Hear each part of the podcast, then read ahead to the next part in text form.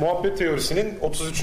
bölümüne e, hepiniz hoş geldiniz. Her ayın ilk pazarında yapmaya çalıştığımız gibi bu ayın ilk pazarında da canlı sahne gösterisi olarak yapıyoruz bunu. Ve sahne gösterisi deyince de dansman edecekmişiz gibi anlanıyor ama...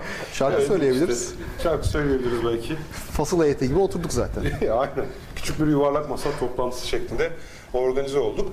Bugün e, canlı gösterilerimizde bir ilk olarak konuğumuz var. E, Profesör Doktor İlker Birbiri Sabancı Üniversitesi'nden daha önce iki kere de programlarımıza katılmıştı. Evet. Oradan tanıyorsunuz zaten. %10'una gelmeye çalışıyorum. Bu hiç oldu işte. Güzel. Oranı arttırdık. Rastgelelik var mı hocam bu durumda yoksa kasıtlı olarak çağırıyor muyuz? Valla her şey olur.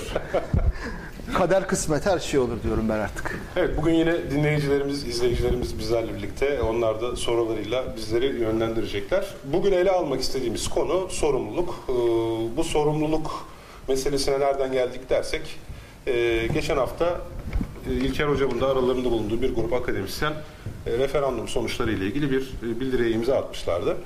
Biz de merak ettik kendisini niye akademisyenler böyle bazı konularda sorumlu hissederek e, imza atıyorlar bir şeylerin altına diye ve sorumluluk konusunu ele almaya karar verdik. Bu sorumluluk konusu kapsamında insanlar hangi konularda sorumlu hissederler, gerçekten sorumludurlar. Sorumluluğu az hissetmemize ya da fazla hissetmemize neden olan dış faktörler, psikolojik faktörler nelerdir? Ee, biraz bunlardan konuşalım istedik. Evet, öncelikle hoş geldiniz herkes. Bir tek ben bu mikrofonu kullanıyorum, elimde türkücü gibi. Sizlerde yaka mikrofonu var, rahat olabilirsiniz. Bir Mahmut Tuncer edası var sende. Şöyle bir Güzel. halay her yere gider diye şimdi bir... Kesinlikle.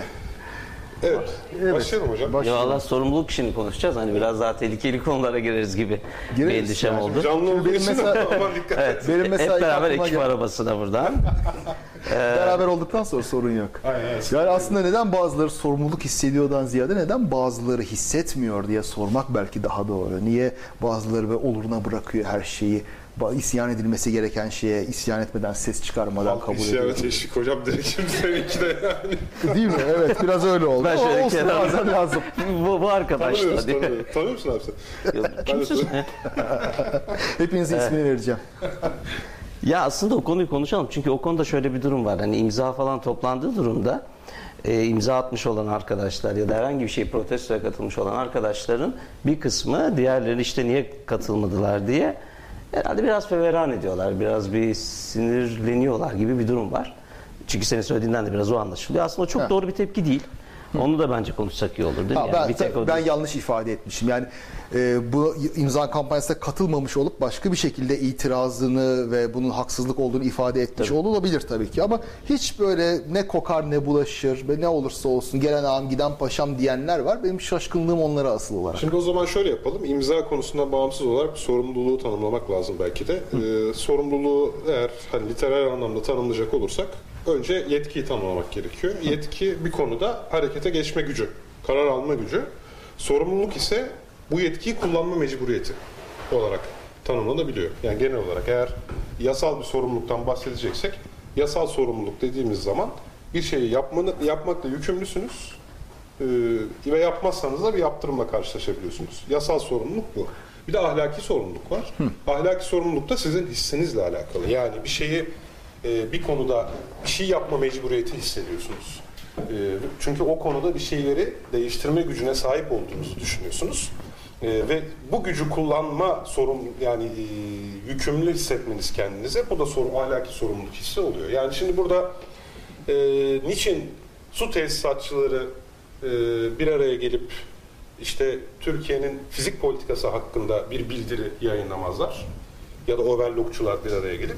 Çünkü bu konuda her şeyden önce bir yetki yetkin olduklarını ve yetkili olduklarını düşünmedikleri için. Yani sorumluluk dediğimiz şey zaten birilerinin bazı konularda bir şeyler yapma ya da bir şeyler söyleme mecburiyeti hissetmesi, kendilerini bu konuda yükümlü ve yetkili görmesi sonucunda ortaya çıkar. Ama şunu unutmamak lazım. O sorumluluk sayı arttığı zaman seyrelen bir şey. Yani dolayısıyla şundan bahsediyorum. Ya bu binanın sorumluluğunu bana verirseniz sorumluluğu benim. Zaten herkes benden yapmamı bekliyor.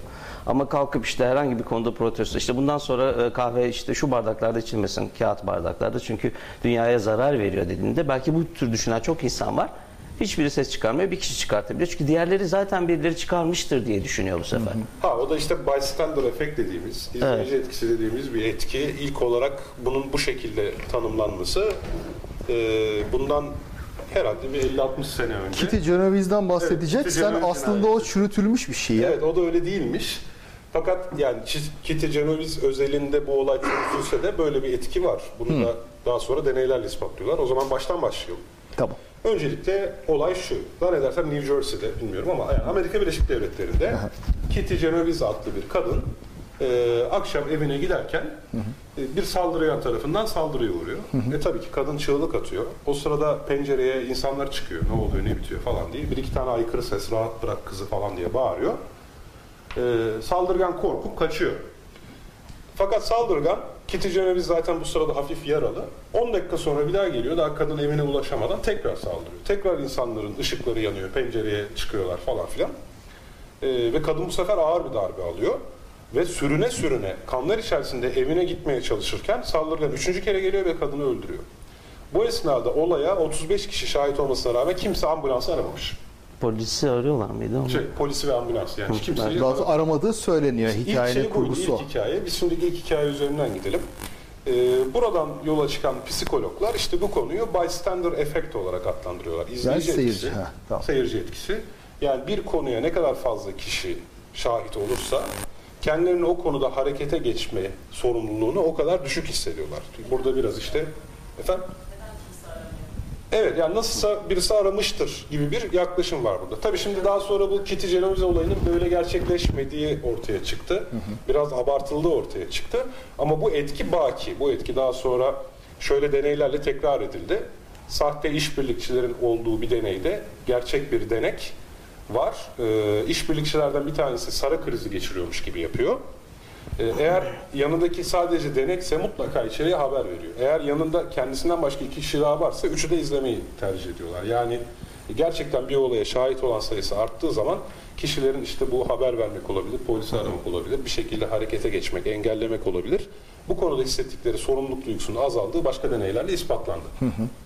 Şimdi evet çok Bir, bir ama ilginç başka bir şey daha var. Böyle şeylerde sadece ben değil de başkası yapar demenin ötesinde e, ba- yapan birisine bu sorumluluğu üstlenip mesela haber veren veya müdahale eden kişiye düşmanlık yapma etkisi de bazen bu sosyal ortamda görüyoruz. Muhalefet gibi şeylerde olabiliyor. Bir şeyi değiştirmek için mesela bir hamle yapmış oluyorsun diyelim. Ee, yönetime mesela bir konuda bir yanlış işleyişi şikayet etmek istiyorsun. Kimse konuşmuyor. Sen gideyim konuşayım diyorsun. Ama bu mesela yönetici, müdür biraz kı- kızgın gibi birisi ise diğerleri hiç karışmıyor. Ha, susayım ben falan diyor. Hatta ha yok bizim hiçbir rahatsızlığımız yok canım. Bu kim dediyse yalan söylemiş falana bile gelebiliyor bu. Özellikle bu da ha, güzel kaypaklık etkisi mükemmel. O, o, o da bir işte etki tabii. Bu da ayrı bir şey. Bu bystander duygusunu azaltan bir etki mi yoksa harekete geçme miktarını azaltan bir etki mi? Ee, ikisi de hatta harekete geçeni baltalama gibi bir bir konformizm de var burada. Yani şey itiraz edememe, otoriteye boyun eğme etkisi de burada ağır Sosyal basıyor gibi. Yani sosyal uyum var. Yani hani orada eğer çevrenizdeki yüksek düze- yüksek olasılıkla insanlar eee o hamleyi yapanı destekliyorsa siz de destekliyorsunuz. Yok desteklemiyorsa desteklemiyorsunuz. Hani sosyal olarak uyumlu oluyorsunuz böylece. Orada sosyal uyumdan ziyade sanki standing ovation model olarak adlandırabileceğimiz ayakta alkış modeli var. Yani şimdi bu gösteri bitince zaten burada herkes ayakta alkışlayacak. Ona bir şey demiyorum da. yani diyelim ki alkışlamayacaksınız. Şimdi burada bazı insanlar e, ayakta alkışlama, daha hiç kimse bunu yapmadan ayakta alkışlayacak şekilde girişimci zaten. Aranızdan bazıları eğer bir kişi kalkarsa kalkacak cesarete sahip. Bazılarınız ancak 5-6 kişi kalkınca sosyal uyum etkisiyle kalkmak zorunda hisseden kişiler. Yani bunlar karakter yapısıyla alakası var. Buradaki gösteriyi gerçekten beğenip beğenmemenizle bir alakası var vesaire. Sanki o biraz daha öyle bir şey. Çünkü social conformity diye tanımladığımız zaman önce harekete geçen bir çoğunluktan bahsediyor olmamız lazım. Diğer kişinin o çoğunlukla aynı fikre sahip olmasa bile bir bandwagon etkisine e, vagona binmeme ne deniyor bu acaba Türkçe'de? Ben bilmem. Bunu Peşine gruba takılma herhalde. Evet, peşine takılma etkisiyle onlara takılması Zaten o olarak. so- so- so- sosyal konformitenin şeyleri var ya standartları. Tap sürü deneylerinde. desek daha belki. Ha, Tap Yani deney, tap deneyleri yakın miydi öyle. onlar? Meşhur deneyler. Biraz farkı var sürü psikolojisinden. Sürü psikolojisi tam olarak hareketi tekrar etmeye dayanıyor. Social conformity de e, kişiler hareketi tasdik etmese bile işte kognitif disonansla tasdik et, aslında tasdik ettiklerini düşünmeye başlayabiliyorlar. tasdik etme hatta tasdik yani yanlışa savunma durumu kognitif dissonans sonucu. Yani aslında Evet. onun da dereceleri var işte. O meşhur deney hani e, insanların bilerek yanlış cevap verdikleri o meşhur deney. Eş deneyi, eş. Eş deneyi. Eş deneyinde de hatırlarsanız onun ilk deneyler yüzde 56 falan. Yani herkes buna şey değil, tabi değil. Yüzde 56'sı demeklerini şey yapıyor. E, gruba uyuyor mesela. Belki eş deneyini açıklamak lazım. Eş, eş için. deneyi şey, sen açıkla istersen sen sosyal psikologsun. Ya şimdi e, yani henüz değilim de yaklaşık 6 tane işbirlikçinin olduğu bir ortamda bir tane de denek konuluyor. Denek en sonda oturuyor tabii. Kişilere 3 tane çubuk gösteriyor. 4 tane çubuk gösteriyorlar. gösteriyorlar. Üçü sağda, biri solda ve soldaki çubuğun sağdaki çubuklardan hangisiyle aynı boyda olduğunu söylemelerini istiyorlar insanlardan. Tabii denek diğerlerini de denek zannediyor. İlk 6 sözde denek yani işbirlikçi bilerek yanlış yanıt veriyor.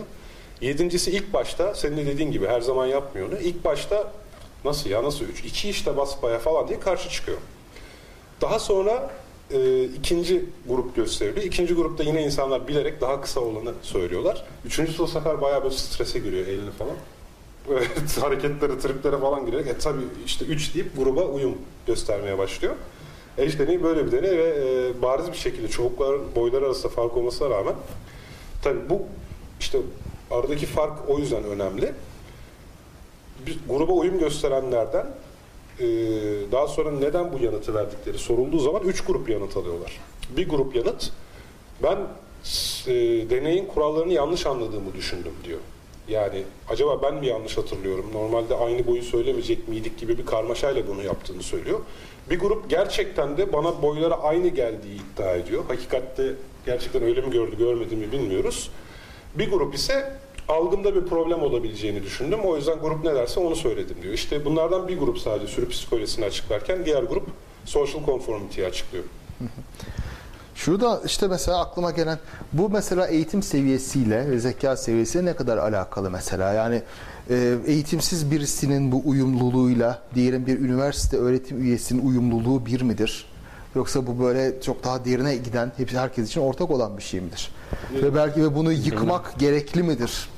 Eğitim mi yoksa insanın tuzunun ne kadar kuru olduğuyla da ilgisi var aslında. Yani şunu demek istiyorum. Hani conformity dediğimiz zaman böyle insanlar aslında çok işte konformistler var olan düzenlerini bozmak istemiyorlar diye konuşuyoruz ama bir tek o değil tabii. Yani insanların aileleri var, e, başka sorumlulukları var. Değil mi? Yani sonuçta gene en başa dönersek tabii ki insanların bir akademik ahlakı var. Onun da farkındalar. Belki işte bir yere imza atmak istiyorlar da imza atmamayı savunuyorlar. Hiç fark etmez mi? Hep zaten bir yönden konuşmayalım. Ama bir yandan da düşünüyorlar. Kaybedecek çok şeyleri olabilir. Dolayısıyla biz onlara baktığımız zaman sadece eğitim değil. Yani insanların ödemesi gereken borçları olabilir. Değil mi? Üniversitesinden atılıyor olabilir. Benim gibi mesela akademik özgürlüğün daha yüksek olduğu bir üniversitede olduğunda bunu yapmak daha kolayken e, tahmin ediyorum Anadolu'da işte Erzurum Üniversitesi'nde bunu yapmak bence çok daha zordur. Ki işte daha önceki bu barış e, akademisyenlerinin bildirgesinde benim imzalamamla kalkıp işte Erzurum Üniversitesi'nden birinin imzalaması arasında dağlar kadar fark var. Ve o arkadaşı yani ben tanıyor olsaydım yüzde yüz hiç ahlak mahlak falan değil kesinlikle imzalamaması gerektiğini söylerdim. Dolayısıyla o durumun içinde değerlendirmemiz gerek. Onun için bu tür bir durumda mesela bu konuda o daha önüne geçiyor eğitimden. Bir de ama şunu da biliyoruz. Ee, mesela bilim adamları genel olarak her alanda bilimciler bu tür sosyal haksızlıklara daha hassaslar. Kendi alanlarıyla doğrudan ilgili olmasa bile başkasına empati duymaya genelde daha yatkın oluyorlar. Hepsi Kimler? olmamalı. Kimler? Bilimciler. Yani akademisyenler, dünyada olsun, Türkiye'de olsun. Hepsi olmamakla beraber toplumdaki e, ortalamaya göre biraz daha fazla yatkınlar diyebilir miyiz? Bana öyle gibi Bilim geldi. insanı çünkü. oldukları için mi yoksa e, analitik düşünüp hani başkası yerine de düşünmeyi alışkanlık haline getirdikleri için mi? Tabii Bence sözüm- sesleri daha çok çıktığı için. Daha çok çıkartmak için kanal buldukları için. Yoksa doktorlar da benzer bir eğitim düzeninden geçmelerine rağmen genelde bu tür toplumsal şeylerde hani gerçi tabipler odası aktif Evet, olabiliyor ben de şimdi onları konularda söyleyecektim. ama hani bireysel Mimarlar olarak odası, tabipler odası. onların meslek odalarında genel olarak bir şey var doğru. Yani e, tepkisellik düzeyi yüksek. Evet. Bence çok pardon bu şeyden ziyade bilim insanı olmaktan ziyade eğitici olmakla yani bizim bilim insanlarımız en azından Türkiye'de e, çoğu üniversite onlara şu veya bu yayını yaptıkları için veya e, şu veya bu alanda iyi çalıştıkları için görev vermiyor. Aslında kaç saat derse girdikleri, işte bir meslek eğitimi verdikleri, yani biraz yüksek lise mantığıyla işlediği için genelde üniversitelerimiz e, belki de işte e, önümüzdeki kitlelere, öğrencilere sürekli bir şeyler öğretmeye Ama inşaat mühendisleri bir odası şey- veya makine Yok, mühendisleri şu odasının anlamda. bununla alakası yok. Yok şu anlamda söylüyorum. Yani bir inşaat mühendisliği e, bölümü öğret- öğretim üyesi mesela kendini e, herhangi bir protestoya katılmakta sorumlu hissederken işte e, inşaat mühendisleri odası bu sorumluluğu hissetmiyorsa bu inşaat mühendisi olmakla veya mühendislik bilgisinden değil aslında işin eğitimci tarafından belki de Bence kaynaklanıyor. genel olarak meslek odaları aktif. Ben Bence burada- karıştırırsak çok ciddi e, şey algı hatasına düşeriz diye düşünüyorum. Yani meslek odasının zaten görevi ideolojik olmak. Yani düşünürsen sen tabipler odasını falan zaten ideolojik bir işle uğraşıyorsun. Şimdi Yani ideolojik meslek- olmak demeyelim de Şimdi- zaten örgütlülen, örgütlü hareketin hı. önemli Dayanışma. olduğuna inanan insanların bir araya gelip Dolayısıyla kurduğu şeyler. onların bazı konularda daha işte şey davranması, duyarlı davranması, bazı konularda daha duyarsız davranması vesaire onların doktorluklarıyla, inşaat mühendislikleriyle falan alakalı değil. Aslında örgütlü bir politik mekanizmanın aracı olmalı. Tamam ama işte Malatya, İstanbul'daki Malatyalı İş Adamları Derneği de örgütlülüğün önemine inanarak bir araya Evet ama geliyorlar. onlar da politik bir örgütlenme aslında. Temeline bak- Ekonomik örgütlenme onlar. Ekonomik örgütlenme ama hani ekonomiyi o yani nasıl söyleyeyim politika aracıyla etkilemek amaçlı örgütler diye bakıyorum onlara da. İdeolojik olması gerekmiyor. Fakat yani Evet, bu meslek odalarındaki kadar sorumlu hissediyorlar mı kendilerini? O tür e, mesela iş, e, şey dernekleri, hemşehri dernekleri diyelim onları mesela. Bence o kadar değil. Kendi bölgeleri için Ya olabilir. şey değil zaten. hemşire- Onların Başka değil yani. onların sorumluluk olarak Amaçlı- adettikleri şeyler farklı olabilir. Çok bilmeden bir şey söylemek istemiyorum ama işte e, Malatyalılar e, iş adamları derneği demiştim. Belki Malatya'nın daha çok gelişmesi, orada yatırımların artması için bir şeyler yapıyordur. Bu da sonuçta bir politik bir duruştur E, ve onunla ilgili harekette bulunuyorlardır. Ama daha fazla sürtüşmeye konu olan şey. Yani kimse herhalde Maltepe şey pardon Malatya'da daha fazla yatırım yapılmasına hayır demiyor zaten. Hepimizin konuşup kabul edebileceği bir şey. Yani kategori olmadığı sürece. Ama diğerinde sürtüşme daha çok olan yerlerde insanlar geri adım atmak isteyebiliyorlar. Bence o kontekstin etrafında bir konuşmalıyız. Bir de herkesten bekliyor muyuz? Bence şimdi şunlar da oluyor üniversitelerden. Burada anladığım kadarıyla zaten çoğu arkadaş üniversiteden. Ee, üniversitede tabii ki şu var. Ee, bunlar konuşuluyor. Bir grup insan daha aktifler bunların içinde. Bir grup da hiçbir şey yapmıyor. Şu tehlike çok var. Ee, bazı imza atmış olan ya da işte protestolara katılmış olan insanların bir grubu da diğerlerini suçlamaya yönelebiliyorlar. Aslında bu çok doğru bir hareket olmuyor demin söylediğim nedenler yüzünden. Fakat ayırmamız ben kendi adıma ayırmamız gereken bir grup olduğunu düşünüyorum. Hani demin söylemiştik ya daha göz önünde olan insanlar. Daha çok kanala hitap eden insanlar. İşte buradaki kanalda bahsettiğim sosyal medya olabilir, yazıyor olabilir, çiziyor olabilir, konuşuyor olabilir vesaire vesaire. İnsanların daha gözü önünde olan akademisyenlerin ayrı bir sorumlulukları olması gerektiğini yüzde yüz düşünüyorum. Onun için e, akademisyen ahlakını çok geniş koyup herkese yaydığımız zaman insanlara istemeden çamur atma tehlikesi var. Ama öyle ki bazı insanlar zaten çok daha gözü önündeler. O zaman belki onlar için etliye sütlüye karışmama gibi şeyler o retoriği kullanabiliriz ama öbür türlü o retorik gelip bizi gerçekten bacağımızdan vurabilir. Çünkü haksızlık ediyor olabiliriz. Pardon, lafını, pardon senin lafını kestim. Yok sorun değil. Ben daha ziyade bu örgütlerin ya da akademisyenlerin işlevleriyle alakalı olduğunu düşünüyorum. Çünkü örneğin baro e, tamamen işte ceza yargılamalarına avukat gönderir. Örneğin binlerce gözaltı olduğu toplu olay olduğu zaman baro direkt o işin içinde.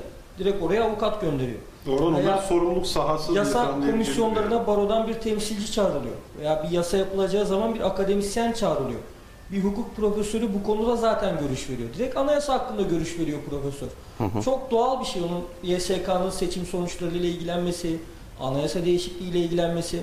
Ama baro mesela böyle bir yasalara gidip bu yasa böyle olmalıdır derken herhangi bir avukatın bununla işi yok. Herhangi bir avukat günlük telaşların içinde boğulmuş bir insandır. Ya da tabipler odası bir ilaç politikası hakkında fikir verirken bir doktor günlük hayatın içinde boğulmuş bir insandır, bir bireydir.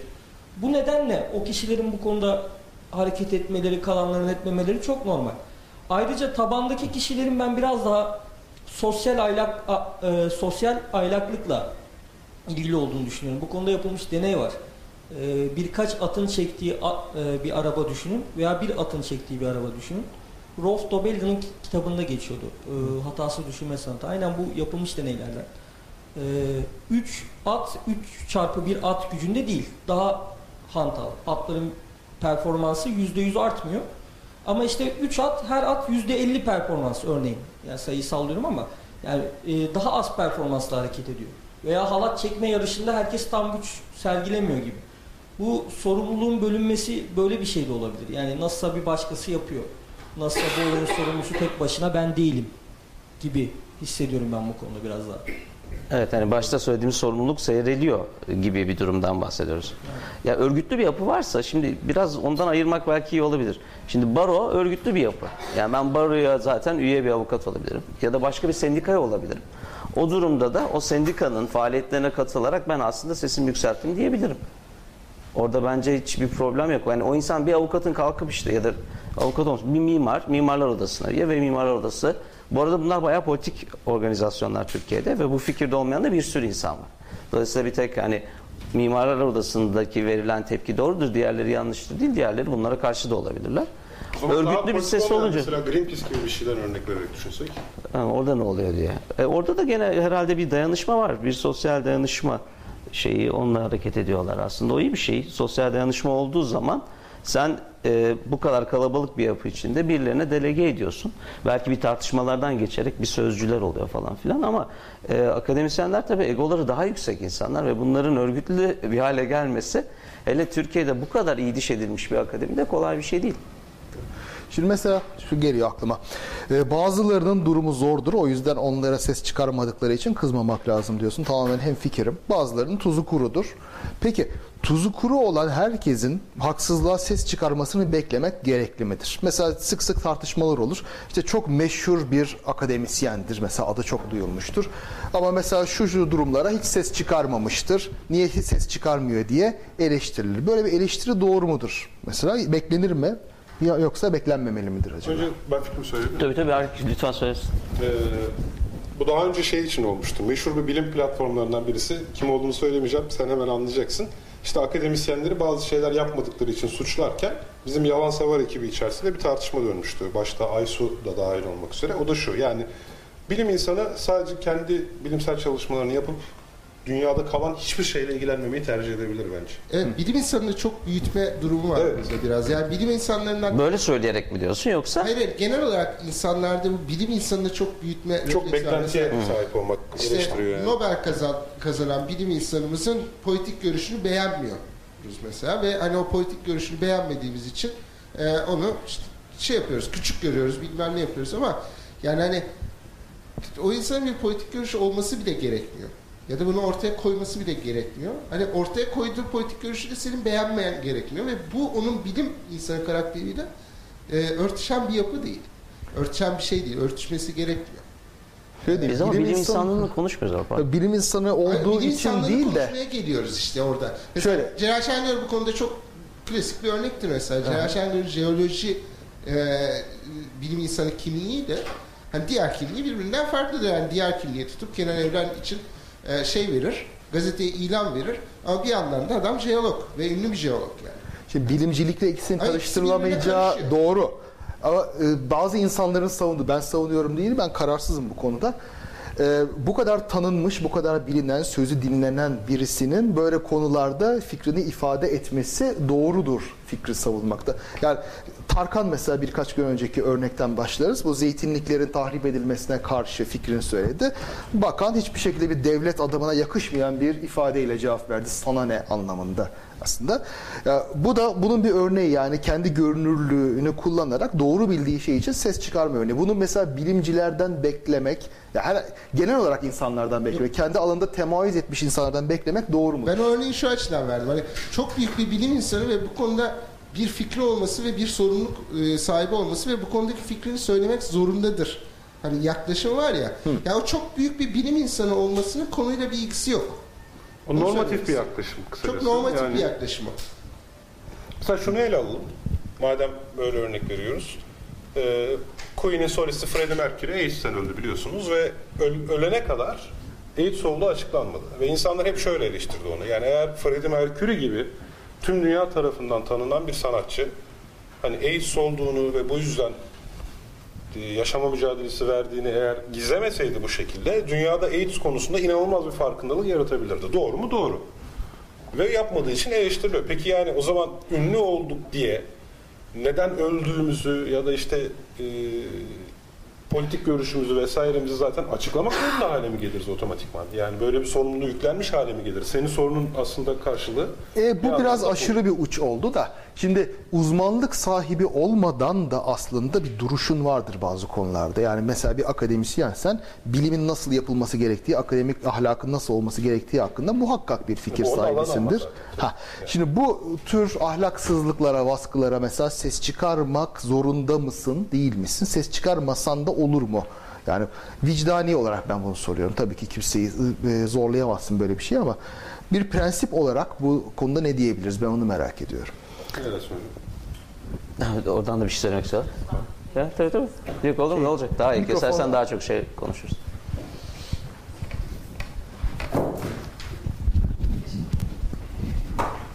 Biz bu konularda Yeditepe'de dayanışmadaki arkadaşlarla çok kafa yormuştuk açıkçası. Gezi dönemiydi o dönemler. Neden biz gidiyoruz? Gelmeyen kitle için ne yapabiliriz?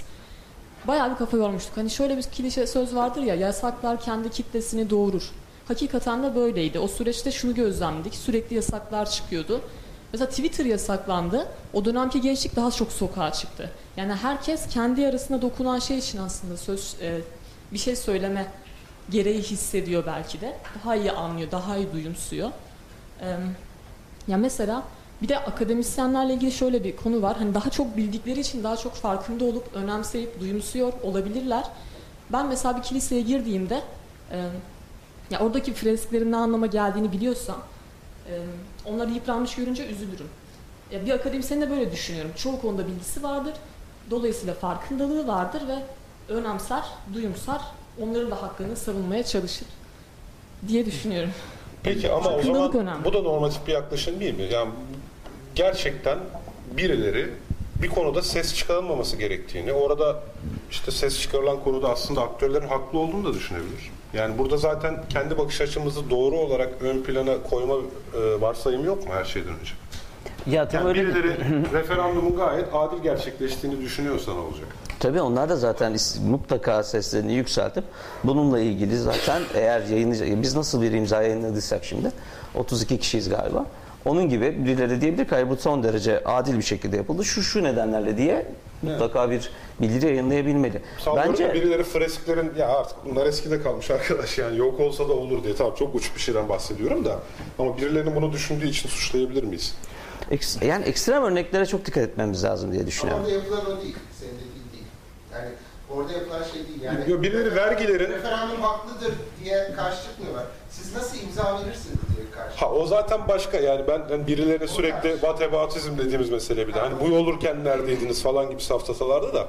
Mesela hani birisinin fresk örneğinden gideceksek birisi ya kardeşim halkın vergilerinin ben bu fresklerin yenilenmesi gerek yani yenilenmesine harcanması gerektiğini düşünmüyorum derse o zaman biz de burada bir kişinin düşüncesi ve düşünmüyorum derse ve o yüzden senin hatalı olduğunu düşünürse veya aslında senin çok haklı olduğunu düşündüğün bir bildirinin altına imza atmayı reddederse e, o kişi için sorumluluğunu kullanmadı mı diyeceğiz.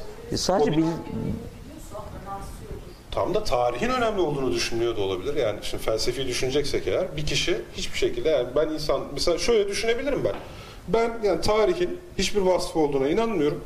Tarihi eserleri halkın parasının harcanması gerektiğini düşünmüyorum. Buradaki bütçe tamamen bence sağlık ve eğitime aktarılmalı gibi bir düşünen bir insansam. Şey, Ha mesela şey. hani bu Ha, sen, tamam. ben tabii ki böyle düşünmüyorum. Bence bu yanlış bir düşünce de ama bir kişi böyle düşünüyorsa ben ona şey diyemem ki hayır kardeşim sen kesinlikle saçma ve yanlış düşünüyorsun diyemem. Yok öyle düşün. Hayır, onu demek istemiyorum. Örnekler da. onun için dikkat edelim dedim. Zaten bunu söyleyen yok. Onun için de bildirilere falan imzalarda konuşmayalım. Hani norm vardı dün değil mi? Akademide norm var. Yok değil. Yani ben sonuçta herhalde farklı bir görüş bildirmek değil, bir görüşü olup bildirmek. Yani senin söylediğin örnekte fresklerin ne gereği var kardeşim diyen adam beğenmesen de görüşünü beyan ediyor. Şimdi deminden beri aslında konuştuğumuz göz önünde olan kişilerin, işte akademisyenlerin, belki Tarkan gibi e, bir platformu olan sanatçıların beğensen de beğenmesen de kendi görüşünü belirtme sorumluluğu. İşte ben de söylemek istiyorum ki Bir belki şey- bir öyle bir şey sorumluluk arkadaş bekliyordu, o bir şey yapsın. Zorunda kesin değil. De Bir- vardı da öncesinde. Bir de şöyle şunu sen söylemeden ben söyleyeyim bir şey. Şimdi şunu da unutmamak lazım. Neticede bir bilim insanından bahsediyoruz. Konu oradan geldi ve bilim yapıyor. Benim de yapmam gereken bu diyor. Tek bir sorumluluğum var bu. Değil. Çünkü eğer bulunduğu ortamda başkalarının bilim yapmasıyla ilgili bir engel varsa ve bunu kaldırmak için herhangi bir harekette bulunmuyorsa bu bizim eleştirebileceğimiz bir süreçtir. İkisinin arasında fark var. Onun için örneklere dikkat edelim dedim. Yapabiliyor. Tabii yani o, tabii ki fikirlerini be- beyan edebilir insanlar. Edebilecekleri ortamı oluşturmak hepimizin kay- kaygısı olmalı. Öbür türlü demokraside tipik olan şey değil mi? Demokrasi çok zayıf gözüken bir rejim olur. Çünkü bir herkes o zaman istediği söylesin. Birisi de ki hayır herkesin fikrini söylememesidir doğru. Dediği zaman. Hani yani çok uç olacak ama bir insan bence hiçbir sorumluluk almamayı bile seçebilir. Yani şunu diyebilir bir insan. Hani doğmayı ben seçmedim, yaşamayı ben seçmedim. Hiçbir şey de benim sorumluluğumda değil. Yani felsefi düzeyde. Ben daha çok sana katılıyorum. Yani ömrüm boyunca pasifist olmayı tercih bayağı ederim. üzerine hani yani bayağı bir yani bireysel olarak durum. Ama ilk hocamın dediği şu. Sen böyle hissedebilirsin. Fakat sen hayatını bilim yaparak kazanıyorsun. Fakat bir başkasının bilim yapmasını engelleyen kıstaslar var. O konuyla yani karışmayayım diyorsun. Burada bir çelişki doğuyor. Ama sen bu sırada ben pasifist şey- olacağım, küçük yani bir köyde yaşayacağım, hiçbir şey karışmayacağım diyorsan bence zaten kimse sana Ya bir bu şey biraz da yani. Richard Feynman yaklaşımı şey diyordu. e, bu dünyanın halinden ben sorumlu değilim. Benim bir şey yapmama gerek yok falan diye. Yani e, atom bombası üzerinde çalışmış bir adam olarak herhalde bir tepki vardı yani siz bunu yaptınız diye. Bir şey var, dünyanın çivisi zaten çıkmıştı ben geldiğimde falan. Biraz diye öyle. yaklaşabilir birisi yani. E, İlker Hoca'nın da az önce değindiği gibi yani şeyden bahsedecektim. Hani demokraside bir kabulümüz var ya hani insanların iyi e, bilgilenmiş olması gerekiyor bu kararları verebilmeleri için. E şimdi bu bilgilendirmeyi e, kimin yap yani kimin sorumluluğunda bu bilgilendirmeyi yapmak konusunda bence bir sorumluluk atfedebiliriz gibi geliyor bu akademisyenlere. Yani şöyle düşünmek lazım. Özellikle en azından kendi alanlarındaki bir konu ise muhakkak söylemeleri bir sorumlulukları olduğunu düşünüyorum. Şöyle düşünelim. E, doktorsunuz. E, bir hasta e, var. Orada bir vaka oluyor. Kalp krizi bir şey. Müdahale etme sorumluluğu var mıdır? Yok mudur doktora?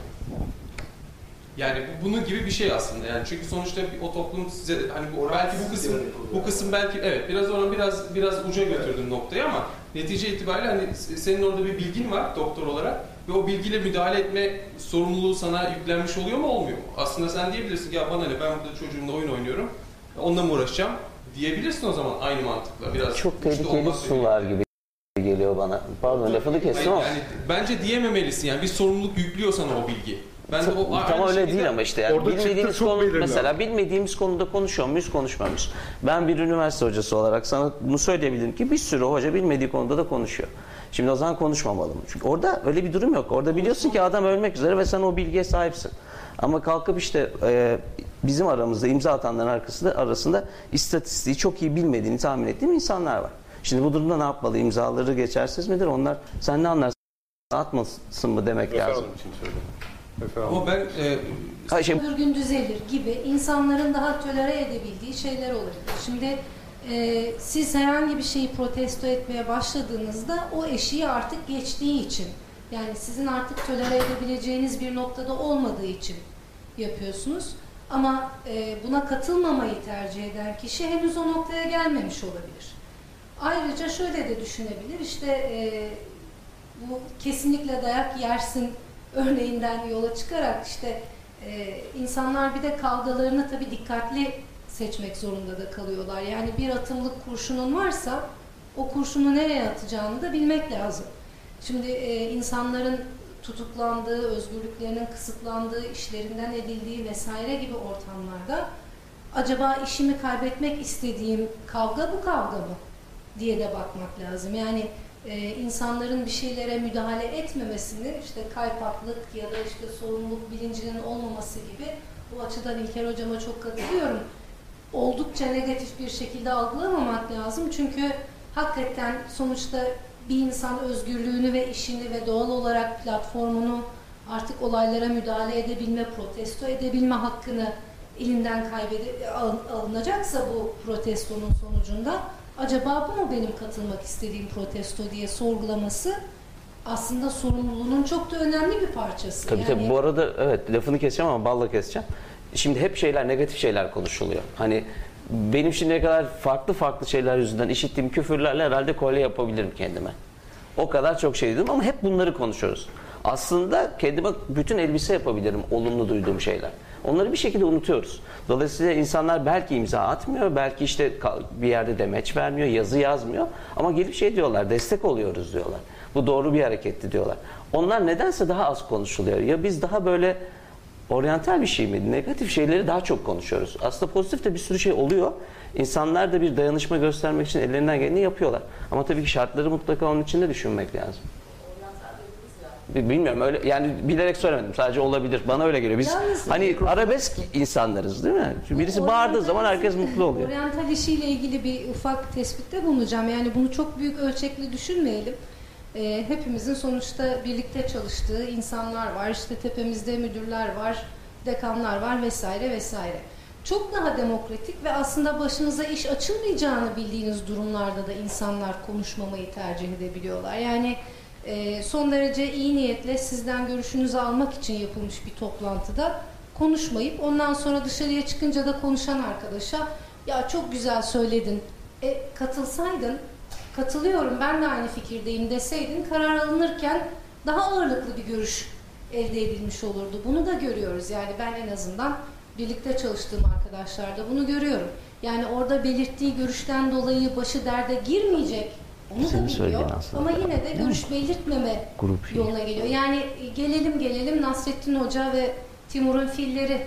Yani işte birileri konuşuyor, diğerleri arkadan yürü aslansın kaplansın diyor ama sonuçta baktığınızda bir noktada Timur'la Nasrettin baş başa kalıyor hadisesine de geliyoruz. Yani sen Ama yani- senden başka şikayet eden yok gibi bir itiraz edilen bir ülkede birisinin destek bulması çok daha önemli. Arkasında duracaksın bir fikri birisi savunuyorsa senin Ama işte dediğim gibi bu başının belaya girmeyeceği durumlar için de geçerli. Yani Tabii. E, bir şekilde depolitize olmuş, apolitik bir duruş sergilemek zorunda kalan, işte ben negatif bir şey söylememiş olayım, işte cici çocuk ben olayım gibi mi yetiştiriliyoruz genel olarak? Bir de ona bakmak lazım. Yani aman sen karışma, başın derde girer, sen bir şey deme şahit yazarlar falan gibi şeylerden büyütülüp geçince insanların belli noktalara geldiklerinde işlerindeki başarılarından dolayı aslında çok da fazla fikir beyan etmeme işlerinin dışında alışkanlığının olması biraz da bizim toplumsal öğretimiz. Yani çok konuşma, az konuş, işte e, söz gümüşse sükut altındır vesaire gibi ya da işte şeriatın kestiği parmak kanamaz, devlet öyle istemiş, işte büyüğümüz bilir, ben bilmem. Bir temeli var ama tabii Gibi, yani gibi, insanlar çok gibi. canı yandığı için olmuş. Yani Ya bu bir- İsviçre'de herkes her şeyi söyleyebilir herhalde. Orası İsviçre ama yani burada insanların başına bir sürü şey gelmiş de süzülmüş bir bilgi var orada. Ama yani Kendini politik besleyen- olmasa Evet, da politik olmasa bir şeyi da. düşünmekle bir konuda harekete geçme iradesi birbirinden farklı şeyler zaten. Yani bazı hepimiz kendi bazı kötü huylarımızdan, alışkanlıklarımızdan şikayetçiyizdir. Bunları kesmemiz gerektiğini biliyoruzdur. Bu konuda hatta ne yapılacağı bile bellidir. Ama bu konuda harekete geçme motivasyonunu bulamıyor olabiliriz. Yani burada elbette bazı korku ve baskı araçlarının insanların daha fazla sessizleşmesine yol açtığı kesin. Ama İsviçre'de de eminim sessiz insanlar vardır. E tabii tabii bence de yani. aslında arkadaki ormandaki işte e, ıslahat çalışmalarından rahatsız olan bunu ama hiçbir şekilde dile getirmeyip bu konuda biliyorsunuz İsviçre gibi ülkelerde seçimlerde katılım oranı çok daha düşüktür yani. Dert, dertte. Mik- mikrofon. Ha, Şurada galiba mikrofon ama. Hadi sen. Ha, ben mi konuşayım? Ee, değil. Şey, Bak, Evren bir şey Kaydı girmez de konuşmamız için. Zaman alıyor gelmesi. Ee, şimdi benim örnekler hep uç kaçıyor. Yani çünkü seviyorum. Yani dert diyor adam sordum yok. Evet abi Yani sıradaki Çünkü- uç örneği alalım. ben, yani prensipleri tartışıyoruz ya. Hani onları anlayabilmek için uçlarda da o testleri verebiliyor olması lazım çünkü prensipleri. Yani o, onun için uçlara taşıyorum. Ee, aynı şekilde şu yaptığımız e, rasyonalizasyonu şey için de yapabiliriz. Yani Nazi e, Almanya'sındaki e, e, bürokratlar, ne bileyim askerler, şunlar bunlar için de aynılarını yapabiliriz yani. Diyebiliriz ki evet yani bir benim ses çıkarmamla mı bu düzen değişecek? Benim kellem gidecek. öldürecekler, ailemi gaz odasına gö- gönderecekler deyip sis- sistemi aynı şekilde devam ettirme e, eğiliminde olan insanlar ses çıkartma sorumluluğu taşıyorlar mıydı, taşımıyorlar mıydı diye şimdi tartışırsak ne deriz yani? Ya, o zaman onları da haklı görmemiz lazım şu tartışmalar eşliğinde. Ben de onun için diyorum ki aslında bence sorumlulukları ahlaken var. Yapmıyorlar ayrı. Yani ama netice itibariyle biz ahlaken o insanları sorumlu tutabiliriz ve tutmalıyız. E, aksi takdirde işte dediğim gibi uçlarda o sınavı veremiyoruz. Yani şurada veriyoruz o sınavı çünkü e, farklı faktörlerden dolayı bize de dokunuyor ucu. Biz de düşünüyoruz ya ben de hakikaten zor durumda kalırım bunu yaparsam falan. Dolayısıyla bu, bu pası veriyoruz yani bu şeyi ge- geçiriyoruz bunu sınıftan ama aslında prensip olarak yanlış yapıyoruz. Çünkü Gelecekte uçlarda bu geriye doğru sınavları baktığımızda veremiyor. farklı olacak. Uçlarda bu sınavları veremiyor bu prensip. Ama işte orada bir safsata Mikrofonu aktaralım mı Duygu'ya da? Histori anlamında söylemedim. Yani şöyle o zaman aynı örnekten gidelim. Mesela o üç kişi bir kişiyi dövüyor değil mi? Benim bir sorumluluğum hani o. Peki ben bir kişi değilim Ben de historia fa- safsatası derken şunu kastediyorum. Bugün geriye dönüp Nazi döneminde ses çıkarmayanları suçluyorsun ya. Yani biz bugünkü yaptığımız tartışmaları Nazi dönemindekilerin yapmadığını bilmiyoruz. Anlatabildim mi? yok tartışmalar Şunu demek var. istiyorum yani e, biz nasıl ki onları şu an sorumlu görüyoruz. Değil mi? Görüyoruz bir şekilde. Görüyoruz tamam işte geriye doğru bakıp sorumluluğu görüyoruz. Tamam. Diyorum ki ben de ileride de bizi bugünler için sorumlu göreceklerdir. Tamam işte ama sorumluluğun bu şekilde hissiyatı daha bireysel bir şey. Sen ancak olayların bir bütününü, genel resmini görüp buradakiler blok halinde sorumludur deyip yargılamaya varabilirsin. Yani geriye dönüp bu yargılamayı yapmak kolay. Yok gerisi ilerisi önemli değil de evreni demeye çalıştığı şey bu mantıkla dünyanın en vahşi katliamını bile aklayabiliyorsun. Ya katliam karşısında suskun kalanları bile aklama riskin var diyor evren. yani öyle bir şey söylemeye Şu, çalışıyor. şuradan gidelim. O- çok Yani iyiydi mesela. Ha, mesela Kaan, Kaan'ın verdiği örnek bence çok iyiydi. Yani o üç kişi bir kişiyi dövüyor. Sen sorumlu hani girsen sen de dayak yiyeceksin. Olayı var ya. Peki ama şöyle Ve bu arada şey- onun dayak yemesini de engelleyemeyeceğim. Yani Tamam. ekstra bir de ben dayak yemiş olacağım. Çok güzel ama şöyle bir e, e, durumda olduğumuzu var, varsayalım. E, biz 100 kişiyiz. Onlar 3 kişi birisini dövüyor. Hiçbirimiz de hareket etmiyoruz. Halbuki hepimiz hareket etsek o 3 kişiyi durdurabileceğiz. Sosyal hayat. İşte o zaman he- her birimizin tek tek bir sorumluluğu var mı orada hareket etmediğimiz için? Var ama diyelim ki o 100 kişiden 80'inin o 3 izbandutun destekçisi olduğunu düşünürsek o 20 kişi için ne düşünürüz bu sefer? Yani Hani anladın mı? Tamam 3 izbandut bir adamı dövüyor. 100 kişi izliyoruz. Sen kendini çok ahlaki olarak sorumlu hissediyorsun. Müdahale et- etmek istiyorsun. Fakat biliyorsun ki o 100 kişiden 80'i veya aslında 70'i bilmiyorsun. Çünkü biliyorsan zaten kaybedilmiştir. Şimdi Türkiye'de biliyoruz ama, bil- Türkiye şöyle, örneğinden bir- konuşursak şöyle bilmiyoruz. Mesela akademisyenler gerçekten mesela on binlerle bir ses çıkartsalar kolay kolay karşısında hiçbir güç duramaz. Ama misin? 100 kişi, 200 kişi, 300 kişi çıkarttığı zaman 10 bin de olsa yani işte öyle değil. Mesela 10 bin tane akademisyen desek ki biz yarın derslere girmiyoruz. ha, o başka bak grev başka bir şey. Grev hayatı grev duran bir şey. anlamında söylemiyorum. Veyahut da e, bir konuda e, güçlü bir ses çıkartsa ama hepsi birden çıkartsa. Ama öyle düşünmüyor olabilirler birçoğu. Kaldı ki o kadar da büyütmemek lazım. Yani biz bir imza topladık alt üstü. Biraz belki ses getirdi şimdi. Bu- bu Ya da başka imzalarda ama hani bu o böyle hani her şeyi değiştireceğiz bunu yaptığımız zaman ve imzalamayanlar Yani ben bu olay özelinde tartışmıyorum. Ama işte Yani şey çok önemli. sorumluluğa gene geliyor. En başta başladığımız konuya göre kim ne kadar sorumluyla ilgili kafanda bir çetele tutuyorsun ya sen.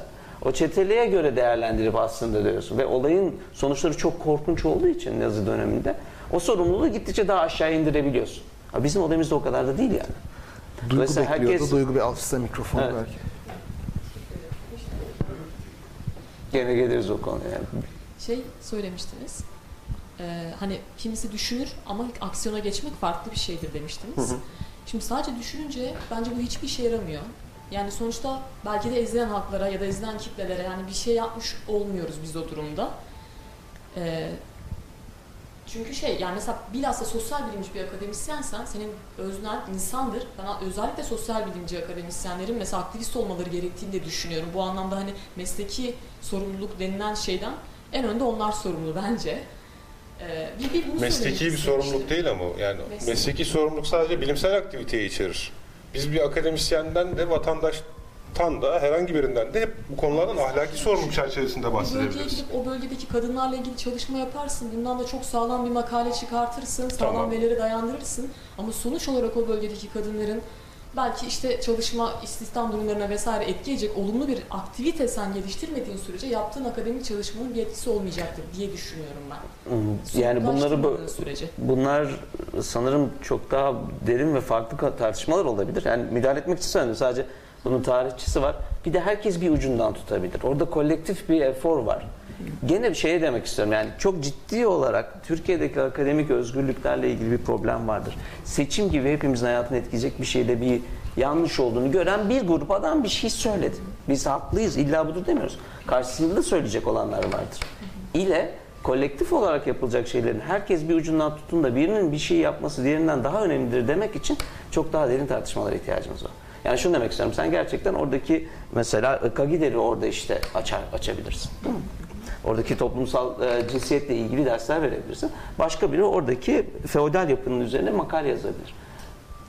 Kolektif bir eforu. Onun için ikisini ayırıp söylemek biraz daha güç.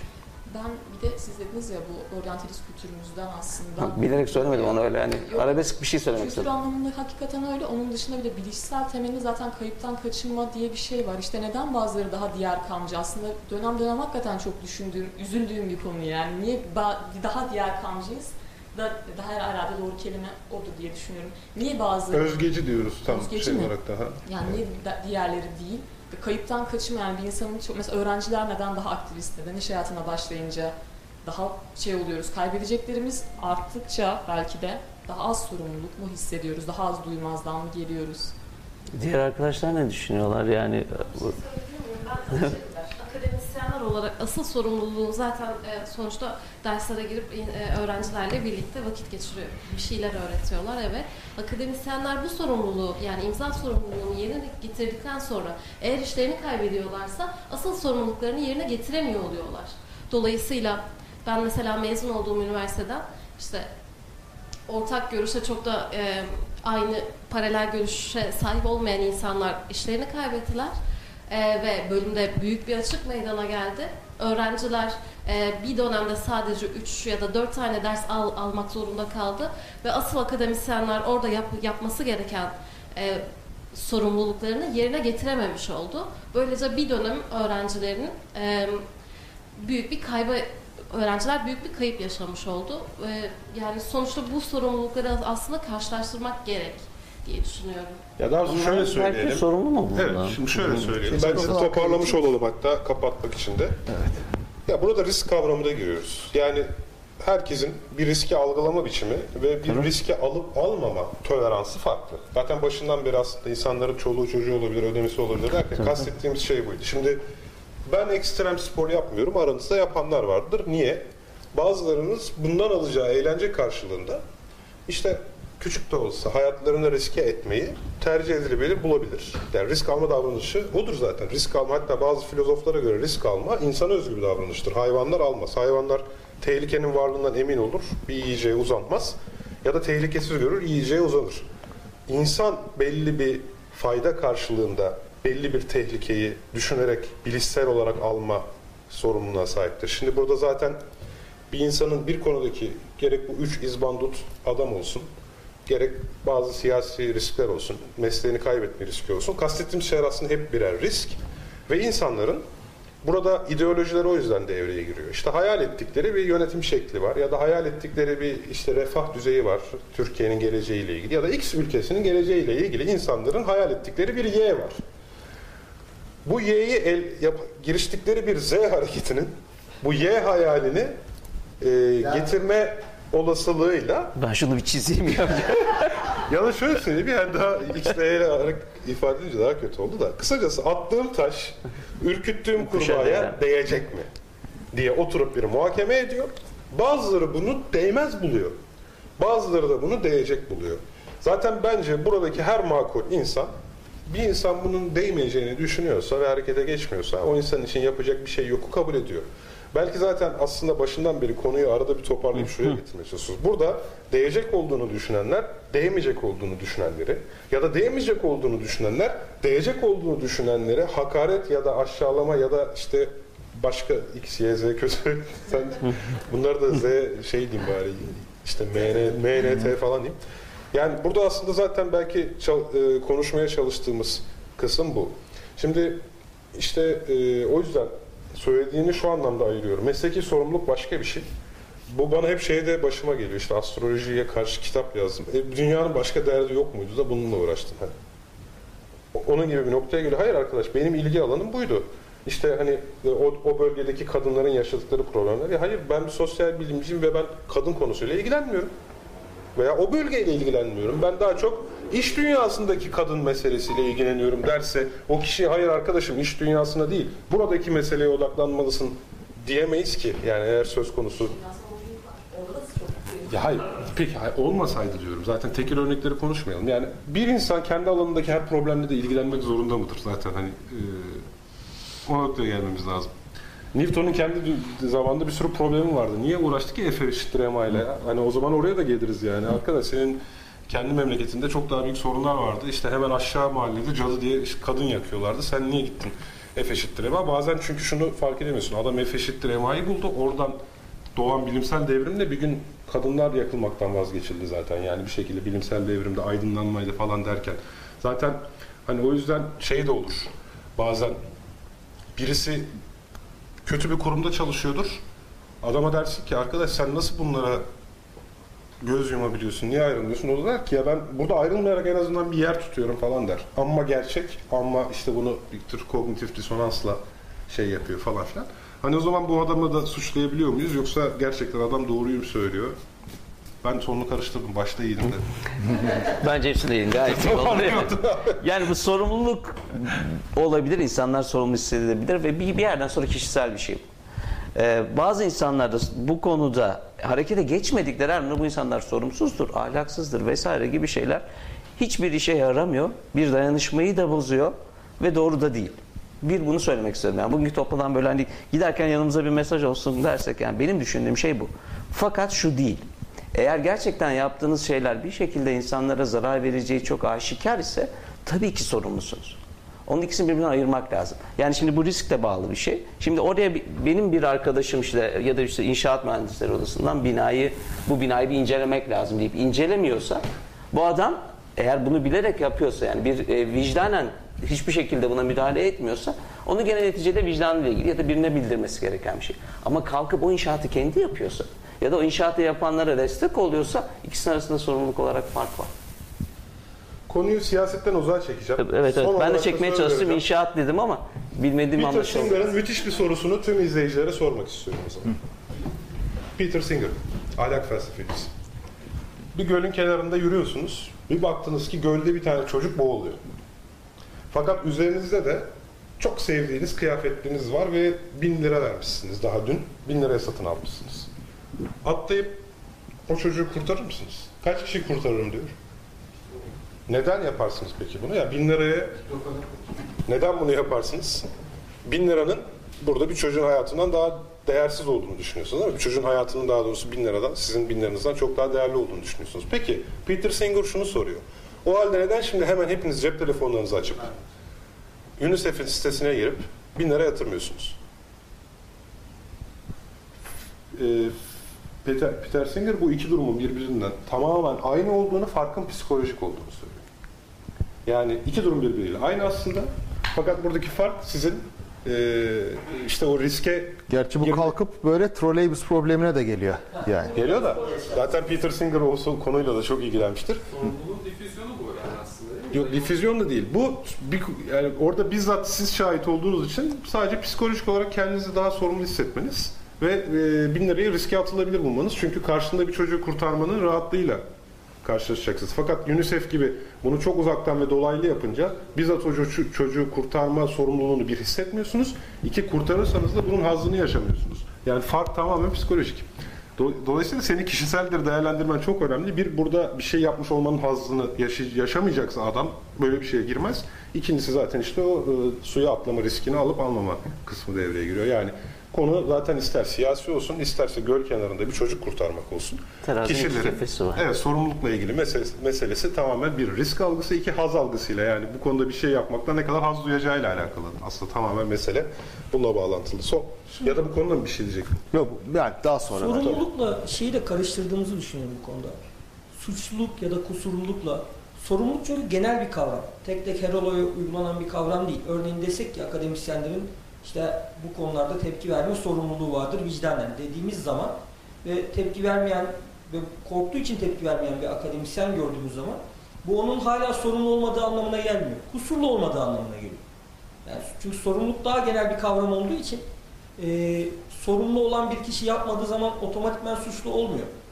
Sorumlu olduğu konuyu risk hesabına girmiş olabilir, korkmuş olabilir, silmiş olabilir veya hiç ilgilenmiyor olabilir. Bunların hangileri durumlarında suçlayabiliriz bu kişiyi demekle hangi durumda sorumludur demek çok farklı bir şey. Hep hukuktan konuştuğum bir şey kusura bakmayın ama Yok hukukçu bakış açısı genelde yardımcı oluyor böyle ee, durumlarda. örneğin bir kişi bir suçu işlerken o kişi işte cebir altında işlemiş olması, tehdit altında işlemiş olması, haksız tahrikkle işlemiş olması bunların hiçbiri sorumluluğu ortadan kaldıran haller değil. Kusurluluğu ortadan kaldıran veya azaltan haller olarak değerlendirilir.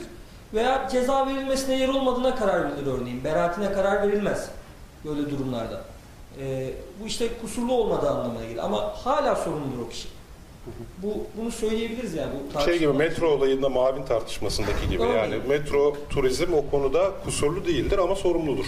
Evet, gibi. kesinlikle. Ya zaten şey de var. Kusursuz sorumluluk halleri de var örneğin. Tehlikeli bir iş yapıyorsunuzdur. Aynen kanunda geçen ifadeler bunlar. Hani radyoaktif, elektriksel tehlikesi olan bir yer yapıyorsunuzdur. İşte burada mantık şudur. Siz bunu yapıyorsanız, bu, bunu göze alarak yapıyorsunuz. Gerekli önlemleri alın. Zarar veriliyorsa da ödeyin. Kusurunuz olmasa da sorumlusunuz bundan.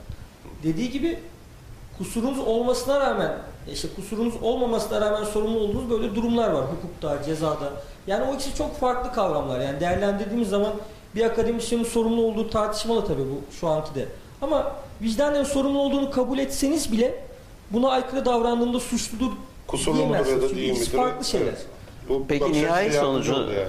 gene hani buraya gelecek ama peki nihai sonucuna bakarak bir şeyler söyleyebilir miyiz? Yani hani sorumludur. Ha, nihai sonuca baktıktan sonra ha, evet kusurluydu da diyebiliriz o zaman. Orada yine Biraz ahlak retros- felsefesi yani giriyor hocam retrospektif devreye. oluyor. Yani az önce bahsettiğimiz Nazi olayına dönüyor. Yani Naziler burada işte tepki vermeyen insanlar suçlu muydu? Öngörebilmişler miydi sonucun buraya vereceğini? Veya işte Türk siyasetinden örnek verelim. Yetmez ama evet diyen bir grup vardı örneğin. Onları ne kadar suçlayabiliriz? Belki bu niyetlerle hareket etmediler. Hani Şimdi orada sonuççu ahlak devreye giriyor. Diyelim ki biz seninle bir barda oturuyoruz. İkimiz de dörder duble vodka içiyoruz. İkimiz de çıkıyoruz, eve gidiyoruz. Ee, bir farkla sen, sen eve girmeden önce birine çarpıyorsun. Şimdi ikimiz de aynı şeyi yaptık. Fakat sadece senin sonucunda birisi zarar gördü. Halbuki ikimiz aynı suçu işledik. Alkollü araba kullanmak her şekilde suçlu. Fakat talihsizlik eseri senin önüne bir yaya çıktı ve sen çarptın. Şimdi o zaman seninle birlikte, senin beyanın da Tevfik'le biz beraber oturduk içtik dediği zaman seninle birlikte aynı cezayı ben de almalıydım. Aslında orada Mantık da çok olarak. enteresan bir alkolle ilgili. Biraz konuya paralellik bulduğum için söylüyorum. Kişi alkol altında veya uyuşturucu madde altında suç işliyor. Uyarıcı uyuşturucu madde altında. Kanun yine orada diyor ki eğer diyor e, bilmeden almadıysan diyor suçlusun. Yani o maddeyi bilmeden almadıysan örneğin sarhoşken gittin birini yaraladın bunu bir savunma olarak sunuyorum. Ben bunu işte bilerek yapmadım o an sarhoştum. Eğer o maddeyi bilerek almadıysan tamam. Biri senin ilacına kattıysa, farkında olmadan ilaç diye verdiyse tamam sen suçsuzsun diyor sana. Ama bilerek aldıysan suçlusun. Bu işte öngörebilmekle alakalı. Evet yani hareketini sen öngörebiliyorsan ben içki içtiğim zaman dengemi kaybederim. Bunu öngörebiliyorsan sonuçlarından sorumlu olmak zorundasın. Bir, bir mantık var burada da yani hani araçta da biraz aslında burada piyangoya dönüşmüş oluyor. Evet ikiniz de Şimdi şey de var burada tabii bazı algı deneyleri de var. Mesela e, at arabasının arkasında kocaman bir teker taşıyorsun. E, iki grup deneye soruyorlar bunu. Bir tanesi bir tanesi de teker boşalıyor. Bir tane adamı öldürecekken ramak kalıyor, öldürmüyor. İkincisinde adama çarpıyor ve öldürüyor. Daha doğrusu yaralıyor pardon. İnsanlara tabi bu yanlışlıkla oluyor bu arada. İnsanlara da bu at arabasını kullanan adamın suçlu olup olmadığını soruyorlar deneklere. Eğer adam yaralanmışsa suçlu olduğunu düşünüyorlar. Adam yaralanmamışsa suçlu olmadığını düşünüyorlar. Halbuki ikisinde de öykü tamamen aynı. Birinin sonucunda biri yaralanmış, birinin de yaralanmamış. Bundan bağımsız olarak bu kişinin kusurlu olup olmadığı deneklere sorulduğunda işte tamamen denekler sonuca göre hareket ediyorlar. Biraz o nazi meselesinde de işte zaten. Ama sonucu biliyorsan ne olacak galiba burada biraz da konuşalım. Son, Hı, evet sanırım senin de demek istediğin o. Yani sonucu biz biliyoruz zaten böyle olacağını. Böyle olduğunu. Ee, değil mi? Onun için ben şeyi ayırmıştım. Bazı insanlar gerçekten önlerine geldiğinde o imzayla sonra mesela bu inşaat yapmış adamı hapse atacağını biliyor örneğin. İnşaat örneği ne demek istiyorum politikadan çekmeye çalıştıkça beceremiyorum Şimdi- ama o zaman sorumludur. İkisinin arasında fark. Bu e, az önce Tevfik'in söylediği işte insanların tekerlek e, örneğinde verdiği Erikson'un zannediyorum yanlış hatırlamıyorsam çocuklarda ahlaki gelişim evreleri vardır. E, bu evrelerden birinde işte küçük yaş çocuklarına sorarlar işte derler ki Ali annesine yardım etmeye çalışırken e, masayı hazırlarken düşürdü üç tane tabak kırdı. İşte e, Veli de şey yapsın salonda futbol oynamaması gerektiği halde futbol oynuyordu ve top çarptı bir tane tabak kırdı. Hangisi daha suçlu? Küçük yaş çocuklarda daha çok tabak kıran daha suçludur. Çünkü onlar, onların e, hafifletici sebep algısı yoktur. Yani arkasında iyi niyet vardı işte yardım etmeye çalışıyordu. Hayır o üç tane tabak kırdı öbürü bir tane tabak Tamamen kantitatif bakıyor. Tamamen evet yani bakıyoruz kaç tane tabak kırılmış arkadaşım ona göre Ben bakıyorum. tabağa bakarım. Aynen öyle. Şimdi e, zannediyorum birazcık e, yetişkinler olarak yani bunun akademisyen olması, herhangi bir mesleğin erbabı olması vesairesi bu ahlaki gelişim e, evresinin biraz daha ötesine geçmek lazım. Yani sadece sonuçlara değil biraz niyetlere bakmak lazım. İşte e, sorumluluk e, duygusunu şey yaparken devreye sokarken evet belki e, çok felaket bir sonuçla karşılaşılmayacak, hemen karşılaşılmayacak ya da ama sizin karşı çıktığınız şeyin en azından kötü niyetle yapıldığını biliyorsanız orada da belki biraz konuşmak lazım. Ee, ama tabii bu hiçbir zaman şey anlamına gelmiyor. Yani iyi niyetle yapıyorlar biliyorum ama işte bu bina da tepemize inecek bilgin varsa tabii ki orada birazcık iyi niyet kötü Adam niyet malzeme de çalmış ama ev ucuz. Bize yani ürün işte vermek adam için yapmış. bir ev şey yok falan. sağlamaya çalışıyordu. Müteahhit sağ olsun çok da iyi niyetli adamdır. Ama Püfür ilk püfür oldu. depremde- ilk Duvarlar depremde delikleşti. Tepemize iner bu ev diyorsan ve bunu da bilen kişi sensen e, yalnız burada tabii şunu ayırt etmek lazım. E, bu yakın zamanda Amerikan seçimlerinden sonra e, halklar insanlarla konuşurlarken özellikle bu işte e, cahil beyaz Amerikalı diye e, aşağılandıklarını hisseden kesimin şöyle bir tepkisi vardı. Hollywood'dakiler çok fazla konuşuyorlar. İşte elit gazeteciler, liberal medya vesaire falan. Ee, belki de geri tepen bir şey var. Ee, en azından bu Allah bizi okumuşların şerrinden korusun e, başlığı altında değerlendirilebilecek. Bazen de susmak ya da bu kadar çok bağırmamak gerekebiliyor çünkü ters tepiyor. Yani işte bakın gördünüz mü bunlar bana karşı dendiği noktada belki insanların arkasına daha büyük kitleler toplanabiliyor. Çünkü e, doğru ama doğru ama yanlış en azından algısal olarak doğru olan bir şey var.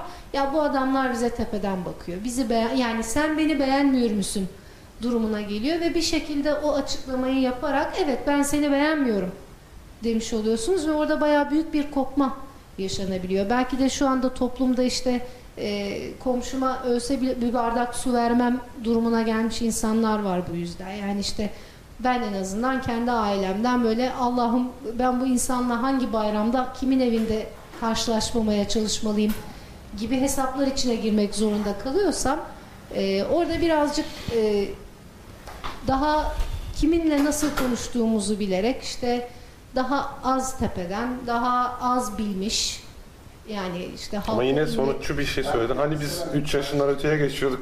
Hayır ama şimdi 3 yaşından öteye geçenler, 5 yaşından öteye geçenler e, her zaman çoğunlukta olmuyor. Öyle de bir durum var. Yani. Yani eski tarihte de böyleydi. Çok özür dilerim lafınızı böldüm sanıyorum ama yani 3 yaşından aşağı olmak diyoruz ama tarihimize baktığımızda hafifletici sebepler, kişinin ruh hali bunlar çok yeni kavramlar. Önceden insanlar da böyle düşünüyordu ve bu çok atlatılmış bir şey değil yani. Kaç kişi öldürdün? Hangi şartlar altında öldürdüğünün bir önemi yok. Öldürdün. Haksız tahrik. Yani Sanırım burada ama hani e, yeni baştaki konuya bağlayarak insanların tepki vermemesinin bir sebebi de bu olabilir. Yani- Doğru mu anlamışım? Doğru sonuççuluk olabilir Evet. kesinlikle. Sonuca göre yargılanma. Şimdi ben kendi adıma bu sahiplerle hareket etmenin bir akademisyen için çok tehlikeli olduğu kanaatindeyim. Aynı düşüncedeyim. Ee, çünkü e, bizim söylemek istediklerimiz var, onların da söylemek istedikleri var. Hep şuna gelip geliyor. İşte insanlar onları işte daha böyle hiç öyle bir derdimiz yok. Türkiye'yi değiş yani benim yok en azından Türkiye'yi değiştirmek falan gibi de bir derdim yok. Ben bu tarihe not düşüyorum bugüne. Ve ben o insanların çocuklarını yetiştirmekle mükellefim. Bunu da iyi yaptım. Doğru ama onların algılarıyla hareket edersek o zaman hani daha mı şey onlar gibi düşünmem gerekiyor. geri tepki- Ama ben burada apaçık görüyorum. Ortada bir fil var. Etrafından mı dolaşmam lazım onların gönlü Yani el alem ne der diye dayan, da- çalışamazsın. Yani senin fikrin varsa söyleyeceksin. Birilerinin de bilgilendirmesi de lazım. Kimsenin olmamalı. o noktada- Yok politikacı da olmalı. Ben akademisyen ayırmadım. Ben akademisyen olduğum için. Ama yani e, işte sosyal psikolog mu oluyorsun? Yok hocam. Oldun sen bizim için. E, onun için veya işte burada asistan arkadaşlar var. Bilgisayar uzmanı var vesaire vesaire. Hani herkes için geçerli olduğunu düşünüyorum. Ben geri tepme etkisini tetikleyen bir şeyse o zaman sussa daha iyi mi olur falan. Bunu hakikaten şey buluyorum, tehlikeli buluyorum. Geri tepme etkisi hakkında da konuştum uzman diyebilirim. Uzmanlık. Geri tepme- Saatimizi çok aşıyor muyuz bu arada? Yani müdahale Evet, ediyormuş sen hemen de- bitir abi artık. Tamam abi. Çok kısa yani geri tepme etkisini tetikliyorsa abi geri tepme etkisini tetiklemeyecek şekilde konuşmayı öğrenecekler. Bu kadar basit ama yani hani insanlar e, benim söylediklerim yüzünden ideolojime daha da düşman olur diye susmak bence yapılabilecek en büyük hata. Zaten çünkü böyle böyle sustum. Ve biz bunu anlatmalıyız. Kimse, yani benim tanıdığım çok iyi akademisyen var. Bu ülkenin çok iyi akademisyenlerinden insanları tanıdım. Çok şanslıyım. Çok iyi öğrencilerim de oldu. Ve bu insanlar kimseye hakir görmüyorlar. Gerçekten bu ülkede bir şey yapmak istiyorlar. Bunu anlatabilirsek onu zaten çözmenin yolu o olmalı. Sadece çocukların Ya bunu böyle algılanmasının nedeni biraz da birilerinin bunu böyle Ha, bir şey tabii, tabii, var, var, muhakkak. Yani- Hakikatte böyle olması da. Böyle olan insanlar da oldu bu arada. Yani aynen, aynen. Var mı son sözlerin? Var. Sen de söyle, şöyle kapatalım. diyeyim, şöyle bir şey özet yapayım. Bazen böyle bu ayrıntılara çok fazla dalıp resmin aslında basitliğini de gözden kaçırabiliyoruz. Çoğu durumda iyi ve kötü çok net bir şekilde ayırt edilebilir vicdan sahibi insanlar tarafından. Pek çok durumda vicdanınızın size emrettiği hatta bağıra bağıra söylediği şey çok nettir. Ama birçok insan bunu bir şekilde susturmaya çalışır. İşte çoluk çocuğum var, borcum var, şun var, bunlar falan bastırmaya çalışır. Ve bu ciddi bir bilişsel tutarsızlığa yol açar. Bir şekilde bunu doğrulamaya çalışır ondan sonra. Mecburdum şu bu. Ama hayat çok kaypaktır. Kısmet diye bir şey vardır. Yazgıya inanmam ama kısmet vardır. Bu hayattaki üzerinde kontrolümüz olmayan bütün değişkenlerin, milyonlarca değişik değişkenin hayatımıza verdiği bir şeydir. Şimdi siz bir şeyden korkarsınız, işsiz kalırım, ses çıkartmayayım, patron işte e, kötü olmayayım. 3 ay geçer, patron sizi kapının önüne koymuştur bile. Sizin yumuşak başlığınız hiçbir işe yaramamıştır. İşte ben hükümetimize, devletimize eleştiren bir e, şeye imza koymayayım. 5 ay geçer, siz böyle topluca işten çıkarılanlar arasında olursunuz yine. Yani kaçarak kurtulmaya çalıştığınız şey elinde sonunda bir şekilde yine sizi bulur. Birçok şey üzerinde hayatta kontrol sahibi değilsiniz. Her şey geçer. Sağlık geçer, servet geçer, her şey gider. Bir tek sizin vicdanınız sizinle. Kontrol edebildiğiniz tek şey eylemleriniz, vicdanınızın sesini ne kadar takip edebildiğinizdir. En sonunda vicdanınızla barışıksanız zaten çok da önemli değildir o olmuş bu olmuş. Bir şekilde hayat yine yolunu bulur. Pek çok şeye aslında çok da ihtiyacımız yoktur ve onları kaybettiğimiz zaman da hayatımızı bir şekilde adapte ederek yaşamaya devam edebiliriz. Yeter ki içimiz rahat olsun. Ya bu ayrımı yapmak biraz önemli. O kadar çok inceliğe girmeye de lüzum yok diyorum. Ben biliyordum Stoa'ya bağlayacağını. Ben Kesin bu Seneca ile falan gideriz. Epiktetos şu şey geliyor diye. Ama güzel bağladı bence. Eline evet, sağlık. bence de güzel bağladın. Var mı hocam senin son söyleyeceğin bir Yok. şey? Valla gelen arkadaşlara teşekkür etmek lazım. Aslında hep biz konuştuk. Onlar da bizim zihnimizi açtılar. Teşekkürler hepinize. Evet, tüm izleyicilerimize e, teşekkür ederiz katkıları için. E, Muhabbet Teorisi'nin 30. 33. bölümü e, sona erdi. Yine e, önümüzdeki ay e, ilk pazar burada olmaya çalışacağız. Küçük bir de sürprizimiz olacak değil mi? Evet. İkinci pazar mı olacak bu Öyle sefer? mi oldu? Evet çünkü Amerika'dan ziyaret şey misafirlerimiz var. Ne? Daha kim olduğunu söylemedim ya. Godzilla geliyor işte. Trump gelecek. Make muhabbet teorisi great geldi. Eee, o zaman herkese hoşça kalın diyoruz. Teşekkürler sağ olun.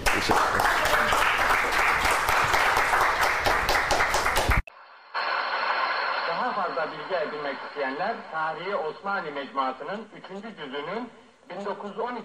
sayfasına bakabilirler efendim.